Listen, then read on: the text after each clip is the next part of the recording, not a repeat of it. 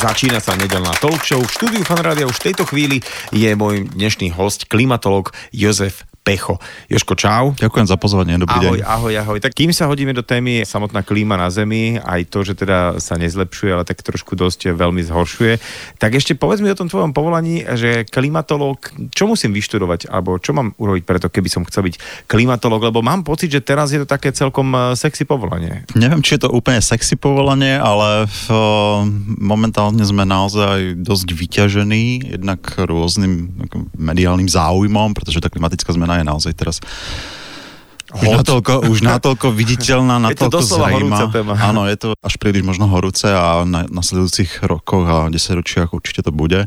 Klimatolog je dosť špecifický odbor alebo špecifické zamestnanie. Uh, musíte mať jednak alebo musíš mať jednak ako vyštudovanú fyziku, najlepšie fyziku atmosféry.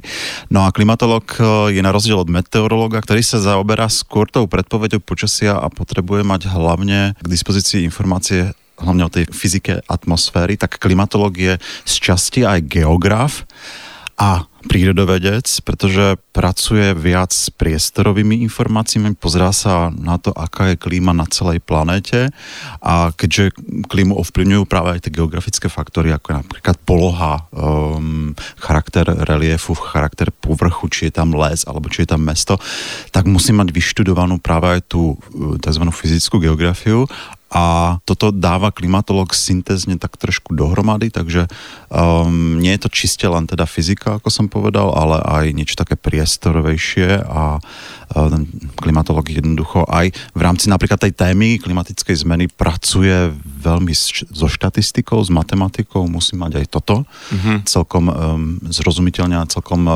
sofistikovane za sebou, takže uh, na rozdiel od meteorologa musí byť aj veľmi uh, zdátny štatistik. Dobre, a teraz ten meteorológ uh, má to tak ale, že day by day, pretože to počasie sa mení, ľudia sa pýtajú, ako bude zajtra, ako bude pozajtra, po, zajtra. Klimatológ asi nemá takú tú, že dennú uh, agendu, že čo je s tou klímou dnes, zajtra, pozajtra skôr a sú to také ako keby väčšie časové horizonty? Dobre, že sa na toto pýtaš, pretože e, klimatolog na rozdiel od meteorologa, a na Slovensku to tak platí, nechodí do dennej služby. My pracujeme v podstate, môžeme pracovať aj z domu, ale my pracujeme s dlhodobými údajmi, takže my kdekoľvek sa dostaneme k údajom, tak tam ich môžeme spracovať, keď to takto poviem, úplne laicky. Pracujeme dlhodobo na rôznych by som povedal, táskoch, na rôznych úlohách a um, samozrejme s tým je spojené aj publikovanie týchto odborných analýz. Takže je to vec, ktorá si nevyžaduje, by som povedal, dennú prítomnosť na pracovisku a denný, by som povedal, aj kontakt s verejnosťou, pretože e, práca meteorológia, meteorológia je do istej miery dosť monotónna. On, oni pracujú s výstupmi modelov, ktoré každý deň niekoľko hodín interpretujú. Takže je to tak medzi vami e, na tom meteorologickom ústave, že takto to je len taký klimatológ a tá druhá strana, a toto je len taký meteorológ. Je to tak? Mám taký pocit, že žiaľ Bohu toto stále funguje, takýto veľký, veľký priedel medzi nami, ale samozrejme my sa navzájom samozrejme rešpektujeme, pretože práca meteorológa je rovnako dôležitá, rovnako ťažká ako aj tá klimatologická. Vrátil si to naspäť teraz. Takže, takže naozaj ako ja sa skláňam pred ich nasadením a pred ich tou schopnosťou robiť častokrát, aj keď po, počasie je samozrejme veľmi premenlivé, veľmi zaujímavé, takže nechcem povedať úplne, že je to práca meteorologa, že, že je vyslovene monotónna, ale jednoducho musíte si každý deň odkrútiť určité služby a mm-hmm. napísať, povedzme, textové predpovede. Kdežto klimatolog, on má tú prácu pre mňa aspoň trošku zaujímavejšiu, e, pretože pracujete s rôznymi témami a v tej klimatológii je toho obrovské množstvo. Je tam klimatická zmena, je tam uh, vôbec uh, taká tá technikália, ktorá súvisí, povedzme, so stanicami musíte riešiť to, či tie dáta sú v poriadku, či sú homogénne napríklad. Uh, homogénne dáta. A... Počuj, poďme teraz na tú samotnú klímu. Ja som si o tebe vygooglil, že ty to už robíš vyše 20 rokov.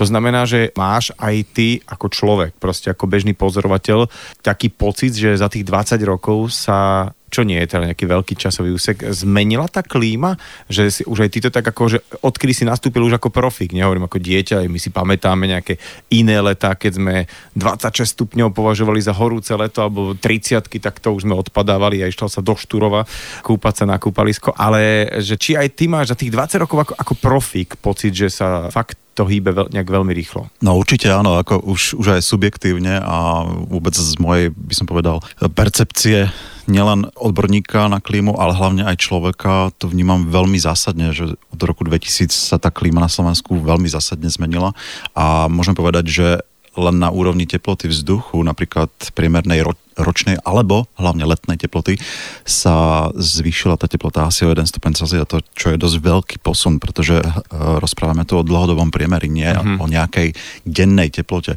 Takže znamená to, že tie klimatické podmienky dnes, napríklad v oblasti Bratislavy, sú už veľmi podobné skôr tomu, čo má kedysi bolo skôr takom talian, severnom Taliansku. Mm-hmm, alebo no. možno nejaký záhreb, alebo nejaký... Áno, je to, je to v podstate táto oblasť, e, široká oblasť od severného Talianska až cez taký ten stredný Balkán, mm-hmm. áno.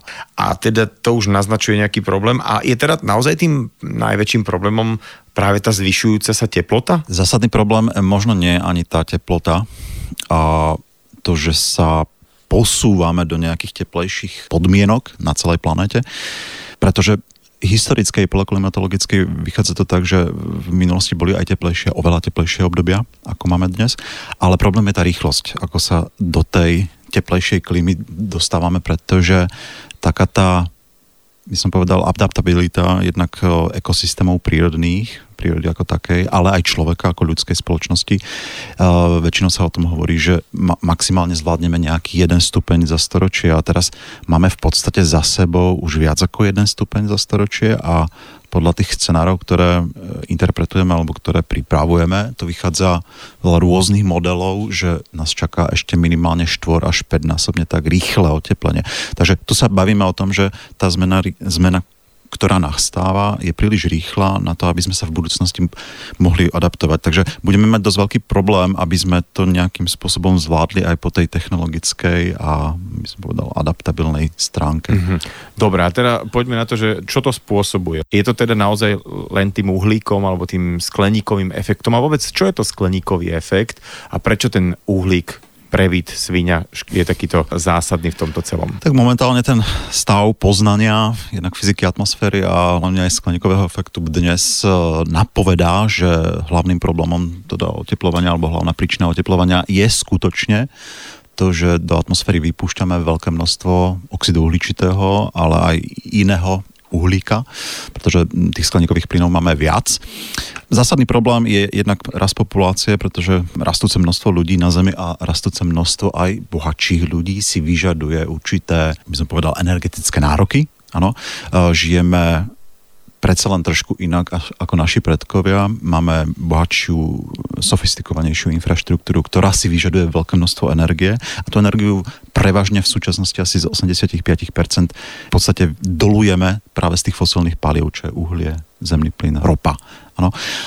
A keď sa vrátim teda k tomu skleníkovému efektu, uh, tie skleníkové plyny sa nazývajú skleníkovými preto, že napríklad taká molekula oxidu uhličitého je pomerne zaujímavá, je na rozdiel od kyslíka pomerne veľká, asymetrická a do nej, keď tak trošku to nadnesenie poviem, keď táto, táto molekula stretne alebo do nej vpáli to kvantum tepla, to dlhovoľné vyžarovanie Zeme, to teplo citeľné, tak táto molekula ho absorbuje a tým, že ho absorbuje, ona sa rozkmitá, začne vibrovať a tento vibračný pohyb spôsobuje generáciu alebo generovanie ďalšieho tepla. To znamená, že súčasne, že tá molekula nielen absorbuje, ale sama začína produkovať teplo. Ona ho v podstate uvoľňuje späť do atmosféry a súčasne teda... To je ten skleníkový efekt. Áno, hej, súčasne ho vyžaruje do, všetkými smermi, to znamená mm-hmm. aj hore do kozmického priestoru, aj dole smerom na Zem.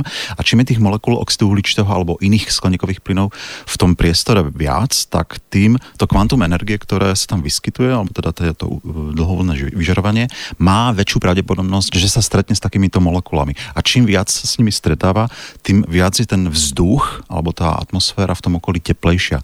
A potom sa to samozrejme prejavuje aj v tom, že pri zemskom povrchu máme potom mm, väčšie alebo vyššie, vyššie teploty vzduchu mm-hmm. napríklad. Áno, no a ešte poviem, že oxid uhličitý samozrejme nie je jediná uh, molekula, uh, ktorá spôsobuje takýto efekt, taký ten skleníkový, ktorý je samozrejme prirodzený, ale tým, že tých molekúl stále viac a viac v tom vzduchu, tak sa ten skleníkový efekt zosilňuje. Ale sú tam aj niektoré ďalšie uh, veľmi zaujímavé molekuly, ako je metán, oxid dusný a niektoré chlorofluorokarbony, ktoré poznáme pod skratkami freóny, tie mm-hmm. spôsobovali väčšinou v 80 70 rokoch uh, problém ozonovej diery, ale oni sú tiež skleníkové plyny. A čím je tá molekula väčšia a asymetrickejšia, tým vibruje v rôznych, vo väčšom množstve dimenzií alebo priestorov a generuje viac tepla. Ano, to aj absorbuje viac tepla, ale aj generuje viac tepla. Takže tie väčšie molekuly spôsobujú uh, väčšie ohrievanie. Ano? Mm-hmm. A tie freóny, teda, keďže sa obmedzili, alebo teda sa zakázali, tak sa to podpísalo? Vraj som zachytil, že teda tie ozonové diery sa normálne že zacelujú aj vďaka tomu, alebo? Je pravda, že časť tých freónov sa Montrealským protokolom v roku 1987 zakázalo, lenže Problém je v tom, že oni veľmi rýchlo identifikovali, ktorá časť tých molekúl alebo ktorá časť tých chemických látok spôsobuje ten problém ozonovej diery a dokonca identifikovali, ktoré chemické prvky. A boli to predovšetkým eh, chlór a bor, myslím. A tieto látky vylúčili chemickou cestou z týchto veľkých molekúl freónov, nahradili ich väčšinou eh, vodíkom, takže v podstate len zmenili chemickú štruktúru týchto veľkých molekúl, ale oni sú stále skleníkové plyny a stále sa produkujú. Aj keď tam už nie je napríklad ten veľmi reaktívny chlór, ktorý spôsobuje potom deštrukciu e, ozónu. Takže e, bohužiaľ, samozrejme ten Montrealský protokol vyriešil časť toho problému a naozaj množstvo týchto látok v atmosfére už klesá. To znamená, že e, predpokladáme, že niekedy v druhej polovici tohto storočia by ten problém ozonovej diery nemal byť až tak vypuklý, ako je v súčasnosti, mm-hmm. alebo bol v 90. a 80. rokoch minulého storočia. Takže dobre, vieme, že ten uhlík je najväčší prevít. A kto je takým najväčším producentom? Tak na túto otázku by som mohol podstate odpovedať viacerými spôsobmi, pretože keď to zoberieme podľa krajín a regiónov, tak samozrejme najväčšími producentami sú rozvinuté krajiny západnej kultúry, plus teda niektoré bývalé rozvojové krajiny, ako sú Čína, India, Brazília. No ale do toho veľkého bloku tých veľkých producentov predovšetkým patrí Európska únia, tá 28. Spojené štáty, Austrália, Japonsko, Kanada. A teda toto máme regióny a poďme teraz na tie možno, že odvetvia, že s čím treba e, nejak zápasiť. V podstate som to už naznačil tým, že nás viac pribúda, naše energetické nároky rastú aj v celkovej spotrebe, napríklad elektrické energie, celkovej spotrebe palív, ktoré využívame na dopravu. Takže absolútna väčšina narastajúcej koncentrácie alebo narastajúcich emisí pochádza z energetiky. To znamená, môžeš si to predstaviť ako produkcia primárnej energie pre tvorbu teda alebo vyrábanie elektrickej energie a predovšetkým ide o spalovanie napríklad uhlia a zemného plynu pre generovanie alebo výrobu tepla a elektrické energie. Potom sú to rôzne um, priemyselné odvetvia, ako je ťažký priemysel, chem, chemický priemysel. Značným, aby som bol aj úplne exaktný, tak energetické a chemické a niektoré ďalšie priemyselné odvetvia, ako napríklad produkcia cementu, môže asi za 70% všetkých globálnych emisí. Kde ty vlastne vidíš nejaký možný posun, e, čo sa týka tých emisí smerom dole? Je toho asi určite viacej. Veľké rezervy sú naozaj v tom šetrení ale z hľadiska únikov, napríklad tepla. Možno malá časť rozvinutých krajín, povedzme Škandinávia, Západná Európa, prípadne aj e, Austrália alebo Spojené štáty, majú už z väčšej časti e, vyriešenú technológiu, ako neplitvať teplom napríklad. Keď sa dodá, dodáva teplo do bytov alebo domov, tak samozrejme sú možnosti, ako úniky tepla cez okná, cez e, strechu ovplyvniť alebo minimalizovať a tam sa samozrejme minimalizuje aj spotreba. Ďalší problém je samozrejme neplitvať elektrickou energiou, to je ďalšia veľká položka, samozrejme palivami, Dobrá, budú, keď budem e, ja zhasiť na svetlo, alebo teda menej e, kúriť a, a tak ďalej, tak budú jej menej vyrábať tej elektriky? V tejto súvislosti možno je taká zaujímavá informácia v tom, že občas sa stávajú také veci, že elektrárne alebo hlavne teplárne, ktoré majú určitú kvótu na dodávku množstva tepla za povedzme vykurovaciu sezónu, tak pokiaľ ju v dôsledku napríklad, že je teplejšia zima, alebo že napríklad ľudia, ľudia, začali, šetriť. ľudia na, začali šetriť, tak uh, dochádza niekedy k takým paradoxným situáciám, že tie teplárne ešte dokurujú aj na jar aby spotrebovali to množstvo paliva, ktoré si zakúpili na tú sezónu. Pretože oni s tým množstvom alebo uhlia alebo zemného plynu jednoducho oni ho nemôžu posunúť ďalej. Takže oni to musia nakoniec spáliť. Takže v tomto zmysle máš z časti pravdu, že takéto krátkodobé riešenie asi neexistuje, ale napríklad, keby sme celoplošne Amblok ako krajiny, regióny tlačili na prísnejšiu legislatívu, povedzme toho, že by energia bola jednak drahšia a vrazili by sme viac prostriedkov na povedzme kvalitnejšie izolácie, tak myslím, že ten trh by sa v priebehu niekoľkých rokov veľmi stabilizoval a naozaj tá reálna spotreba by išla veľmi rýchlo dole. Vlastne a na to, by, na to by museli reagovať napríklad reagovať. aj veľkí, veľkí producenti. Takže máme za sebou takého najväčšiu svinu a to je ten priemysel. A teraz e, čo ďalšie veci, ktoré, na ktoré máme dosah a ktoré sa nám tak nezdajú, a že až toľko môžu produkovať? No, ďalšia veľká položka je samozrejme poľnohospodárstvo. Produkcia inak potravín, mesa, a využívanie vôbec krajiny ako takej, pretože e, tým, že zabráme väčšie množstva toho prírodného prostredia alebo väčšie plochy prírodného prostredia väčšinou odlesňujeme, tak e, veľká časť toho uhlíka sa nachádza práve aj v tých starých, ešte do, doposiaľ chránených, respektíve nedotknutých lesoch. No a tým samozrejme, že využívame aj polnohospodárskú pôdu, tak veľké množstvo uhlíka, ktorý polnohospodárstvo produkuje, sa nachádza v pôde. A tým, že intenzívnejšie využívame pôdny fond na intenzifikáciu teda produkcie mm-hmm. potravín, tak ten uhlík sa začína z tej pôdy strácať, vymývať či už do oceánov alebo uniká priamo do atmosféry. Takže napríklad reálny je problém tohto, tohto druhu, že e, nám výrazne klesá množstvo uhlíka v pôde, či už v lesnej alebo poľnohospodárskej pôde.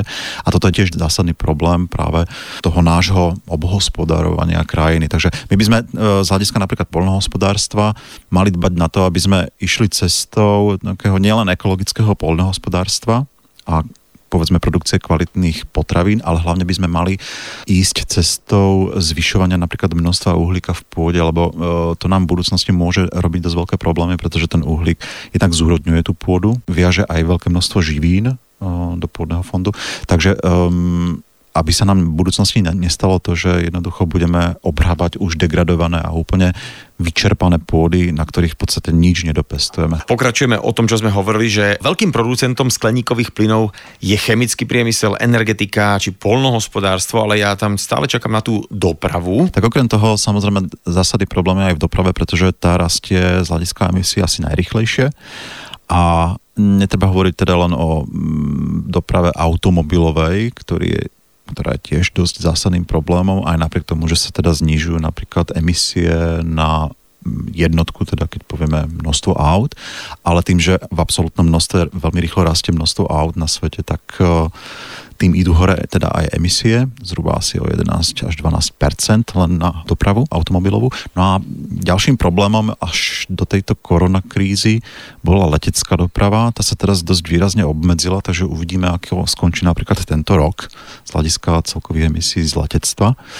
Tie veľmi rýchlo rástli predtým, pretože nároky ľudí na niekedy aj zbytočné cestovanie naprieč svetom jednoducho spôsobili, že tie emisie boli pomerne vysoké a vytvárali aj dosť slušnú porciu celkových emisí. Vlastne tie lacné letenky sú veľmi taká tá vec, ktorá robí obrovskú ekologickú záťaž. Jedna takáto víkendovka, to radšej by ste mohli na tom svojom aute pojazdiť dva roky, ale, mm. ale e, že toto si málo kto uvedomuje, že, že možno vďaka takejto nejakej globálnej veci, ako je teda to nelietanie, tá súvisiace s koronakrízou, že nám môže z časti pomôcť e, s emisiami tento rok, hej?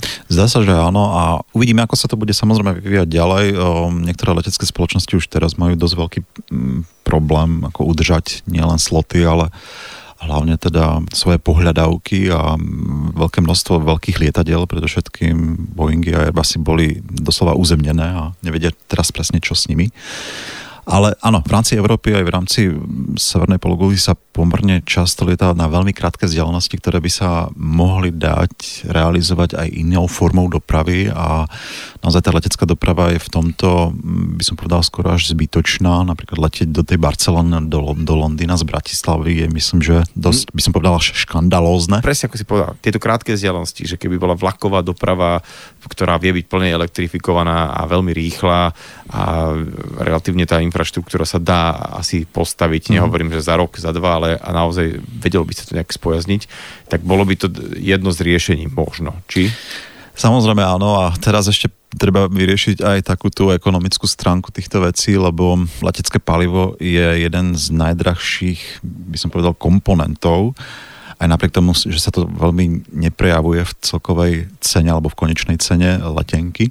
Takže ja som práve preto povedal, že je to škandálozne takto využívať leteckú dopravu. Myslím, že ten kerozín by sa mal využívať aj trošku efektívnejšie, pretože je to, on sa vyrába z tej najkvalitnejšej ropy a mm. tú najkvalitnejšiu ropu už nebudeme mať veľmi dlho, takže som zvedavý, že z čoho ten kerozín budeme potom produkovať. Takže teraz to všetko spáliť v priebehu niekoľkých desaťročí mi už naozaj príde ako top plýtvanie a mm, teraz treba vyriešiť hlavne to, že prečo sú tie letenky tak neuveriteľne lacné. Ono, um, ja nie som ekonóm, nie som expert na toto, ale naozaj mi príde veľmi zbytočné alebo veľmi nešťastné, aby naozaj letenka do Londýna sa predávala naozaj 5-násobne lacnejšie než lístok na vlak, ktorý mm. prejde tu sú vzdialenosť samozrejme za dlhší časový úsek, ale predsa len je to niečo neuveriteľné, aby, aby ekonomický systém bol takto nadstavený, že vlaková doprava, ktorá je v podstate z istého pohľadu ekologickejšia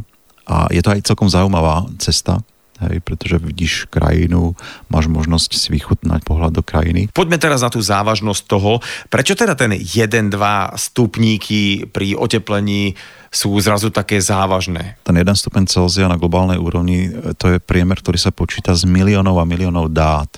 Takže je to veľmi konzervatívna charakteristika, ktorá ako náhle sa začne hýbať jedným alebo druhým smerom, čo je len o jednu desatinu stupňa Celzia, tak sa niečo v tom klimatickom systéme deje. Nechcem povedať dramaticky, ale deje. Ano?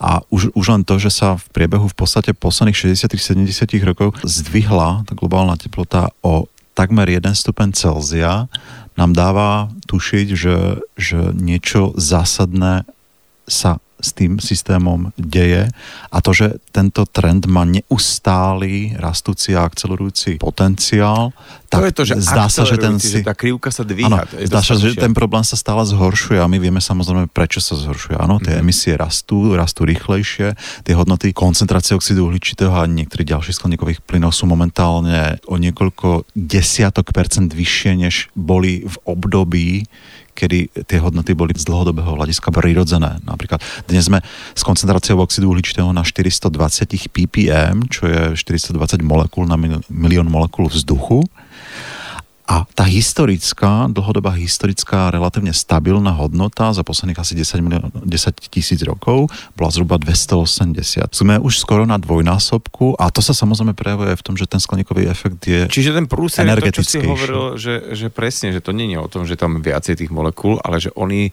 majú tú schopnosť ešte okrem toho, že absorbujú teplo, že ho aj vyrábajú. Niekto by to tak povedal, že na vysvetlenou, aby som to pochopil, že ten jeden stupeň, aby som si vedel predstaviť, je to ako keď mám 36,5 a mám 37,5. Mhm. Že ako, ako je veľ, veľa zrazu ten jeden stupeň, tak je to takto nejak aj pre tú živú planetu, pre tú matku Zem, ktorá teda tiež nejakým spôsobom má tú svoju bežnú teplotu? Ono sa to častokrát prirovnáva práve k tomuto. Myslím, že e, ľudský organizmus je oveľa jemnejšie vyladený organizmus alebo systém ako planéta. Planéta takýto, takúto veľmi kritickú teplotu nepozná, ale nechcem to veľmi bagatelizovať, pretože ako som už spomenul, na planéte boli aj oveľa teplejšie obdobia a život existoval.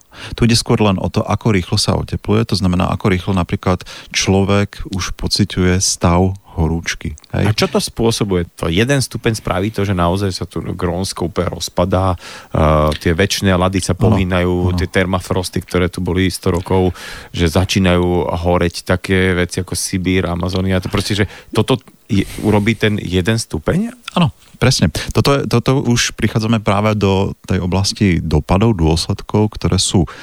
Lebo Problém globálneho oteplovania je ten, že je to problém globálny, ale s lokálnymi následkami, lokálnymi dôsledkami, pretože keď rozprávame o jednom stupni Celzia oteplenia na globálnej úrovni, tak pre niektoré regióny to znamená oteplenie aspoň trojnásobné. To znamená, v niektorých oblastiach sa už dnes oteplilo o 3 až 4 stupne Celzia za to obdobie, kedy sme sa oteplili o 1 stupeň na globálnej úrovni. Takže už aj tie 3-4 stupne predstavujú ohromnú zmenu z dlhodobého hľadiska pre ten daný región a môžeš si to jednoducho predstaviť aj tak, že napríklad ten 1 stupeň Celzia sa napríklad prejavil v tom, že na Slovensku máme v porovnaní s klímou, ktorá tu bola v polovici minulého storočia, máme už o viac ako 2 stupne Celzia teplejšie. A to znamená, že napríklad tie najjužnejšie regióny na Slovensku v oblasti Komárna dnes už majú skôr klímu, ktorá bola typická pre stredný Balkán, južné Maďarsko.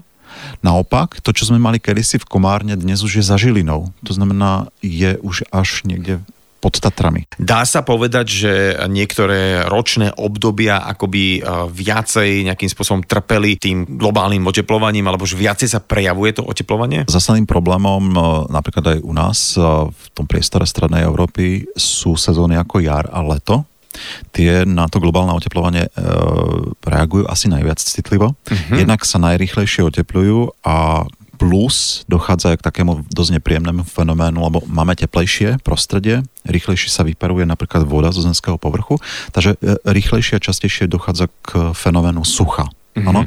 Toto je problém, lebo uh, zatiaľ množstvo dažďa alebo množstvo zrážok veľmi nereflektuje to klimatické oteplovanie alebo globálne oteplovanie.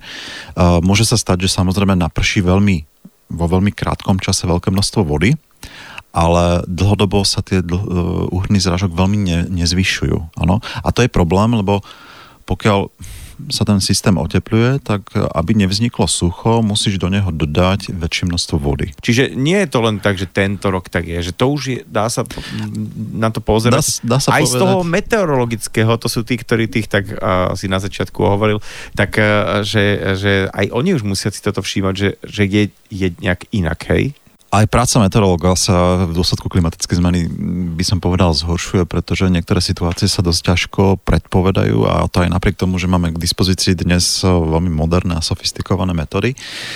Dokonca e, taký globa, globálna obec meteorologická si toto samozrejme začína všímať a mm, momentálne sa riešia aj mnohé projekty, ktoré sú e, orientované práve na takýto výskum, ako zlepšiť prepovednú alebo výpovednú hodnotu práve tých modelov v kontexte klimatickej zmeny, pretože tie situácie stierajú sa rozdiely medzi ročnými obdobiami, napríklad u nás, keď hovoríme o Slovensku a Strednej Európe zima veľmi rýchlo skače do leta a naopak, áno. A mm, tiež by nemuseli by sme hovoriť o tom, že aj keď bude napríklad ešte o 2 alebo 3 stupne na Slovensku teplejšie, tak uh, úplne prídeme o zimu. Mm-hmm. Ako v zime sa naozaj môžu ešte aj v budúcnosti vyskytovať uh, veľmi tuhé mrazy, v závislosti od toho, odkiaľ ten vzduch prúdi.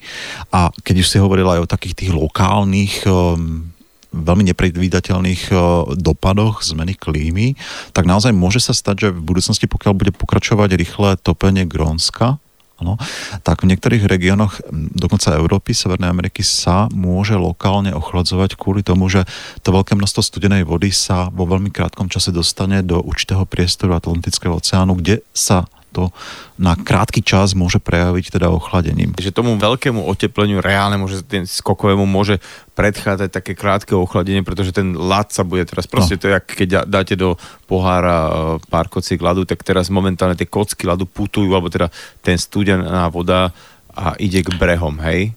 Ona, ona, napríklad z tohto pohľadu môžeme byť ešte vďační za to, že nejaké veľké kontinentálne ľadovce na svete ešte máme, pretože oni v podstate to globálne oteplovanie spolu s oceánmi ešte brzdia. Keby mm-hmm. sme ich nemali, tak to globálne oteplovanie je mimoriadne rýchle. To, mm-hmm. to už si nevieme ani predstaviť, koľko stupňov za 10 ročí by sme sa oteplovali. Pretože ten radiačný efekt, alebo ten skleníkový e, efekt má veľmi by som povedal, veľkú silu už v súčasnosti. Takže vďaka Bohu za oceány zatiaľ a, a napríklad Antarktidu a Grónsko, že ešte pomáhajú ten systém trošku ochladzovať takýmito lokálnymi efektami. Ja mám takého jedného kamaráta tiež, e, ktorý sa zaoberá niečím podobným ako ty a on teda bol na jednom o, tom obrovskom samite a hovoril, že vlastne tá účasť bola veľmi depresívna už len v tom, že ideš tam s veľkými nádejmi a keď ten summit skončí, vlastne nič závažne sa neudeje. Tu by sme sa mohli na tento problém pozrieť z rôznych pohľadov, pokiaľ by sme mali reflektovať nejaké úsilie politikov a politických elít a určitých záujmových skupín, ktoré jednoducho ešte stále chcú, aby sa ten fosilný biznis stále držal. Však pozrieme na vyjadrenia Donalda Trumpa alebo niektorých iných politikov, ktorí jednoducho stále držia dvere práve týmto veľkým korporáciám, ktoré jednoducho chcú stále predávať ropu a zemný plyn a, a uhlie. Tak áno, na tých globálnych stretnutiach je tento tlak veľmi očividný práve od týchto veľkých hráčov, pretože oni jednoducho nechcú ten biznis pustiť tak veľmi rýchlo, pretože by o časť tých ziskov a časť tých návratných o, finančných prostriedkov jednoducho prišli. Tu si treba uvedomiť to, že keď napríklad ty ako potenciálny investor, ktorý by vrazil časť svojich prostriedkov do vytvorenia alebo vytvárania infraštruktúry na ťažbu uhlia, na spalovanie uhlia na produkciu elektrickej energie, tak samozrejme ty neočakávaš, že tie, ná, ná, tie náklady sa ti vrátia v priebehu roka. To neexistuje.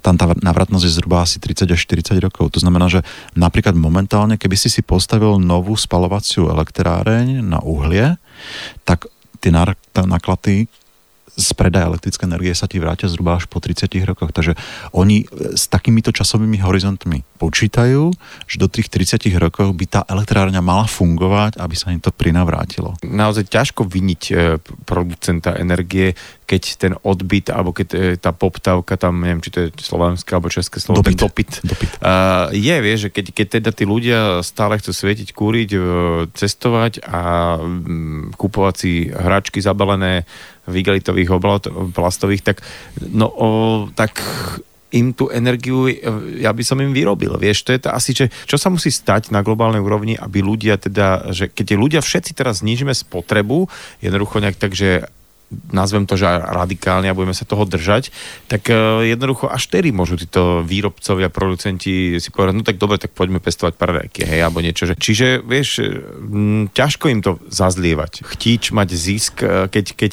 tí ľudia to chcú robiť. Tak z hľadiska ekonomickej návratnosti e, určite máš pravdu a môžeme byť samozrejme radi, že nás tieto veľké korporácie viac menej nám ponúkajú to, čo zatiaľ je relatívne lacné a súčasne ale máš pravdu aj v tom a na to by som nadviazal, že tuto je obrovská sila práve tých zákazníkov, práve tých kupcov a konečných spotrebiteľov, že na základe informácií, ktoré dnes majú k dispozícii, sa môžu rozhodnúť, čo s tým urobiť, ale hlavne od ktorého producenta tú elektrickú energiu napríklad, keď už sa teda rozprávame o tejto položke, nakupovať pretože sú rôzne e, producenti, buď produkujú tú elektrickú energiu vyslovene len z fosilných palív, alebo potom sú to zelené energie, áno, zo solárov, alebo e, z veternej. Takže toto máš možnosť si rozhodnúť, ktorú časť teda energie budeš spotrebovať.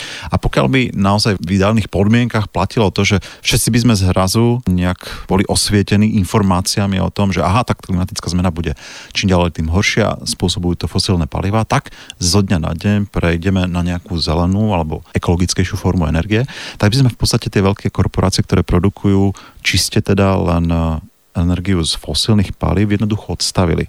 Samozrejme, takýto scenár nie je možný. Napriek tomu teda, že už ľudstvo dosť dlho vie, že čo to ohrievanie planety spôsobuje, tak nie, že by sa produkcia uhlíka zastavila, ale fakt, že každým rokom ho vyprodukujeme ešte viacej. Tak aké sú vlastne scenáre, ak sa tento vývoj nejakým spôsobom nezastaví? Taký ten state of art poznaní alebo teda toho skutkového stavu je asi taký, že naozaj to s nami nevyzerá moc dobre a pokiaľ by sme išli naozaj tým scenárom, ktorý sa nazýva v tom odbornom žargone ako business as usual, to znamená ekonomika ako doposiaľ, a nič by sme nerobili s využívaním fosílnych palív, tak tie scenáre sú naozaj veľmi ukrutné, veľmi pesimistické a mm, ako som hovoril, že doposiaľ sa oteplila asi o jeden stupeň na globálnej úrovni, tak ten stredný odhad tých pesimistických scenárov je zhruba 4 až 5 v tých horných častiach dokonca až 8 stupňov do už tohto storočia. Ano. Tak si povedzme, že e, dajme tomu do konca storočia, to, je, to, to máme ešte nejakých skoro 80 rokov. Ale do roku 2050 to už len takých 30. To si predstavme, že to je zhruba od revolúcie, hej, ktorá mm-hmm. tu mhm. bola. Čiže no. to je no. naozaj nie veľmi uh, akože vzdialený úsek. A už v roku 2050 teda asi to môže vyzerať šialene hej, na Zemi, uh, ak teda pôjdeme takýmto tempom. To znamená, že naozaj za, za chvíľočku, že tie deti, ktoré máme, ešte možno nebudú mať vlastné deti a už to tu bude skoro neobyvateľné. Prečo? Čo sa, čo sa môže stať? Čo tie scenáre zahrňajú? No keby sme mali rozprávať o niektorých takých, by som povedal, hotspotoch na planéte, tak už pri oteplení nad 2 stupne Celzia, ktorého sa určite všetci dožijeme, ak to pôjde teda takýmto vývojom a ešte pred rokom 2050, tak mnohé oblasti e, tropických, povedzme Latinská Amerika, regióny v blízkosti rovníka, v Afrike, Indonézia, Severná Austrália, Perský záliv samozrejme. Z veľkej časti a hlavne v tom letnom období budú tieto oblasti neobyvateľné. Aj tam budú tak šialené extrémne teploty, vysoké teploty, že jednoducho ľudia budú musieť z týchto oblastí migrovať. A taký ten známy uh, historický polmesiac, Irak, Sýria, Južné Turecko, tieto oblasti, ktoré boli vyslovene s rodom, alebo boli známe s rodom poľnohospodárstva, v podstate nebudú obrábateľné. Ano. To znamená, že tu vypukne, ak sa tí ľudia nebudú samozrejme stiahovať, tak tu vypukne pravdepodobne veľký hladomor a môže sa to pretaviť samozrejme až do toho, že tu ľudia budú súťažiť o zdroje. To znamená, môže sa to prejaviť aj v tom, že jednotlivé národy budú bojovať o vodu s okolo susediacimi krajinami. Teraz je napríklad veľký spor medzi Egyptom a Etiópiou, možno, že to sleduješ. A tam už dochádza práve k tomu, že tej vody majú málo a oni sami, tie ekonomiky majú v podstate postavené na poľnohospodárstve, ktoré nie je možné bez vody. Takže ako náhle o tú vodu prídu aj v dôsledku klimatickej zmeny, tak tieto jednotlivé krajiny budú si navzájom pravdepodobne vyhrážať a môže to dospieť až do vojnového stavu. Poďme na to Slovensko, lebo ten Slovák si môže povedať, no tak dobre, tak uh, nemusím cestovať niekam na Jadran, teploty tu už máme ako oni, tak prečo vlastne by nás malo uh, niečo také trápiť ako klimatická kríza? No keby sme sa vrátili na to Slovensko, každý región bude mať svoje vlastné problémy. A myslím, že takéto prirovnovanie k tomu, že tu budeme mať teplúčko ako na pobreží Chorvátska, je už také možno miestami až cynické, lebo my nebudeme mať more my nebudeme mať more ani na konci tohto storočia. Eh, aj keby sa všetok na planete roztopil, tak jednoducho more mať nebudeme. Eh, my budeme stále vnútrozemská krajina, ktorá bude mať svoje vlastné problémy a ja som to tu už naznačil tým veľmi extrémnym režimom klímy, ktorý ide od jedného mantinelu k druhému, od jedného extrému k druhému, intenzívnejšie búrky, prívalové dažde, väčšie sucho, mierne zimy, ktoré budú napomáhať e, väčšiemu rozptylu napríklad škodcov v tom ďalšom období jary, mm-hmm. no, tak uh, my ten klimatický režim budeme mať naozaj dosť vyhrotený, taký kontinentálny, niečo ako majú teraz na ju, v južnom Rusku, no, také suché, stepné až polostepné teda oblasti, veľmi suché a pokiaľ nás, napríklad na Slovensku nevyriešime problém, ako pracovať efektívnejšie s tým, čo nám spadne z oblohy, áno, teraz myslím vodu. Zdržovať vodu a, a zadržiavať vodu. A zároveň teda tak, neodlesňovať. A tak... zároveň neodlesňovať, tak budeme mať veľ, veľký problém s vodou, alebo teda môžeme mať veľký problém s vodou a naše poľnohospodárstvo je od toho závislé. My okrem Dunaja nemáme nejaký veľký zdroj vody, takže sme výrazne závislí od toho, čo nám padá e, v priebehu roka. A pokiaľ to nebudeme zadržiavať a efektívne s tým pracovať, tak poľnohospodári budú mať veľký problém, ešte väčší než v súčasnosti. No, takže tých scenárov a vízií máme naozaj niekoľko takých, že e, zlých a horších takých. A to sa bavíme o tom, že sedíme tu teraz a naozaj to je pár rokov pred nami je nejaká vôbec uh, cesta von? Teda ty si naznačoval, že samozrejme, že uh, ako, ako jednotlivec môžem teda menej spotrebovať, ale že výrazne menej spotrebovať a tým pádom tlačiť na výrobcov, aby teda menej vyrábali a dodávali mi toho, aby teda, ale mm, čo mám je robiť? Akože mám si protestovať, mám voliť inú vládu a teda, aké sú teda možno, možnosti takej tej šance, že toto, čo si povedal celé, že sa nestane, že čo by sa malo stať na globálnej úrovni a vôbec? Či sú nejaké vyhliadky, aby sme sa tohto nedožili. Ja stále hovorím, každý, každé ráno, keď sa človek zobudí, môže začať úplne od znova. A lepšie. Výrazne lepšie. A to energiou sa to všetko začína e, tým, že sa budem všeobecne k svojej spotrebe v podstate staviať trošku zodpovednejšie, budem naozaj zvažovať, či ten let do Barcelony uskutočniť, alebo či, či je to taká nevyhnutnosť, ktorú môžem zastaviť a nevyužívať produkcia energie, lepšie pracovanie teda s teplom a energiou v rámci domu a e, tým pádom e, robiť takým, by som povedal, byť takým pozitívnym príkladom aj pre svoje okolie, pretože ušetrená energia či už tepla alebo energie sa ti vracia finančne. Ne, nemáš toľké výdavky, takže e, tvojich susedov bude veľmi zaujímať napríklad to, že prečo, prečo zrazu máš taký povedzme prebytok peňazí. Keď to tak poviem vyslovene ten, uh, hypoteticky. Hej? Takže na, na všetkých týchto veciach môže š- veľmi ušetriť a myslím, že tá finančná motivácia je pre ľudí veľmi uh, veľmi taká prístupná alebo taká veľmi atraktívna, pretože všetci, všetci bojujeme v súčasnosti aj napríklad počas tejto e, epidemiologickej situácie s peniazmi a bude to asi dosť ťažké aj v najbližších mesiacoch. Takže e, ušetrené peniaze sa vždy hodia. Hej, a tvojho suseda bude zaujímať že prečo, prečo sa ti tak darí zrazu. Čo ešte iné môžem urobiť? Samozrejme, tá ďalšia vec, ktorú si spomenul veľmi správne, je uh, vyvinúť aj taký ten svoj spoločenský nátlak alebo tlak na to, že teda máš isté informácie a môžeš ich diseminovať do svojho okolia, môžeš sa rozprávať so svojimi susedmi a pozitívne ich takýmto spôsobom ovplyvňovať. Myslím, že v tomto je tá spoločenská diskusia veľmi vítaná. Plus, samozrejme ďalej, voliť tých ľudí alebo tie politické strany, ktoré budú mať v budúcnosti naozaj riešenie, konkrétne riešenie klimatickej krízy, klimatickej zmeny a konkrétne napríklad adaptačné alebo minikačné e, mechanizmy pre napríklad tvoj lokálnu povedzme komunitu, tak budú mať v, pro, v programe ako veľkú prioritu, ako silnú časť.